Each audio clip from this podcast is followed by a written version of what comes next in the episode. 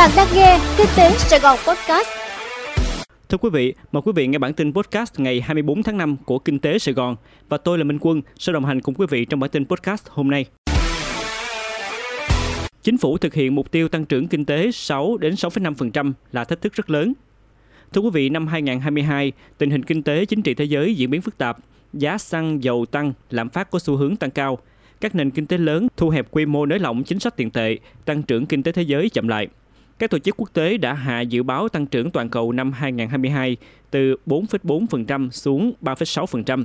Trong nước, đứng trước nhiều khó khăn thách thức, Quốc hội chính phủ đã kịp thời ban hành nhiều chính sách để hỗ trợ phục hồi và phát triển kinh tế xã hội. Báo cáo với Quốc hội, chính phủ cho rằng trước diễn biến tình hình trong nước và quốc tế, việc thực hiện các mục tiêu, nhiệm vụ kế hoạch năm 2020, nhất là mục tiêu tăng trưởng kinh tế từ 6 đến 6,5% là thách thức rất lớn.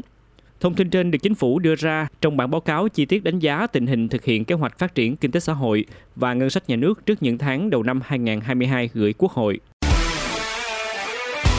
Nợ xấu bất động sản chiếm 18,4% tổng nợ xấu toàn hệ thống.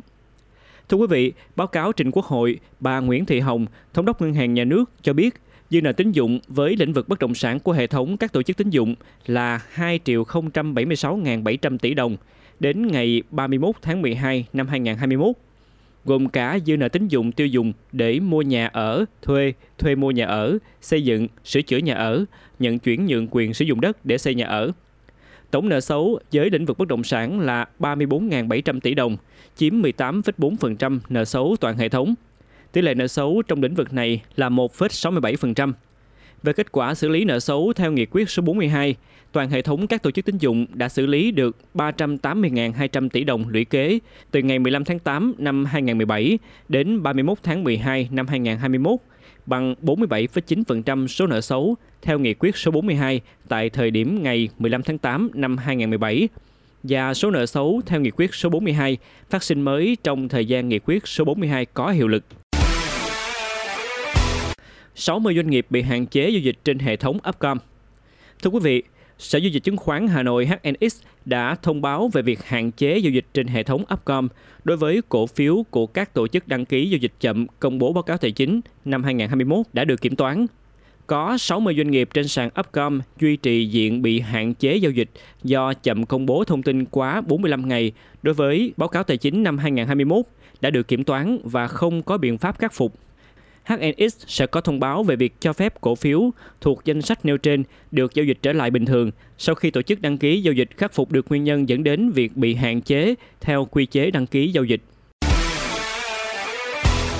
Gia hạn lần 2 điều tra chống lẫn tránh biện pháp phòng vệ sản phẩm đường mía.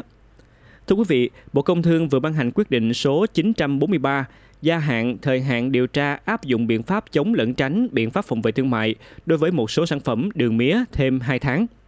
Trước đó, vào tháng 9 năm ngoái, Bộ Công Thương đã chính thức điều tra lẫn tránh biện pháp phòng vệ thương mại đối với sản phẩm đường mía có xuất xứ từ Thái Lan. Quyết định được đưa ra lúc bấy giờ do đường từ Thái Lan bị cáo buộc lẫn tránh thuế chống bán phá giá, chống trợ cấp đi đường vòng qua năm nước ASEAN gồm Lào, Campuchia, Indonesia, Malaysia và Myanmar.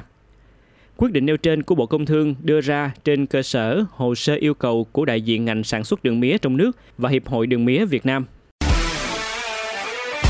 chứng khoán đầu tuần lại đỏ lửa.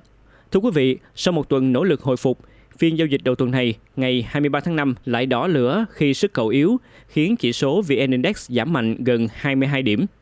Mở đầu phiên giao dịch ngày 23 tháng 5, thị trường mở cửa trong sắc xanh, nhưng lực mua không tăng, dòng tiền tham gia dày dặt khiến chỉ số nhanh chóng giảm. Vào phiên chiều, lực bán tăng dần khiến chỉ số lao dốc nhanh hơn. Đến phiên giao dịch ATC, thị trường có sự hồi phục nhẹ nhưng mức giảm điểm vẫn ở mức cao.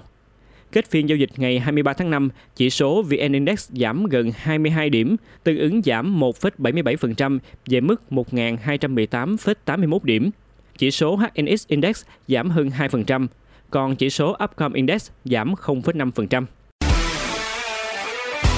Quý vị vừa nghe xong bản tin podcast của Kinh tế Sài Gòn. Hẹn gặp lại quý vị trong bản tin ngày mai.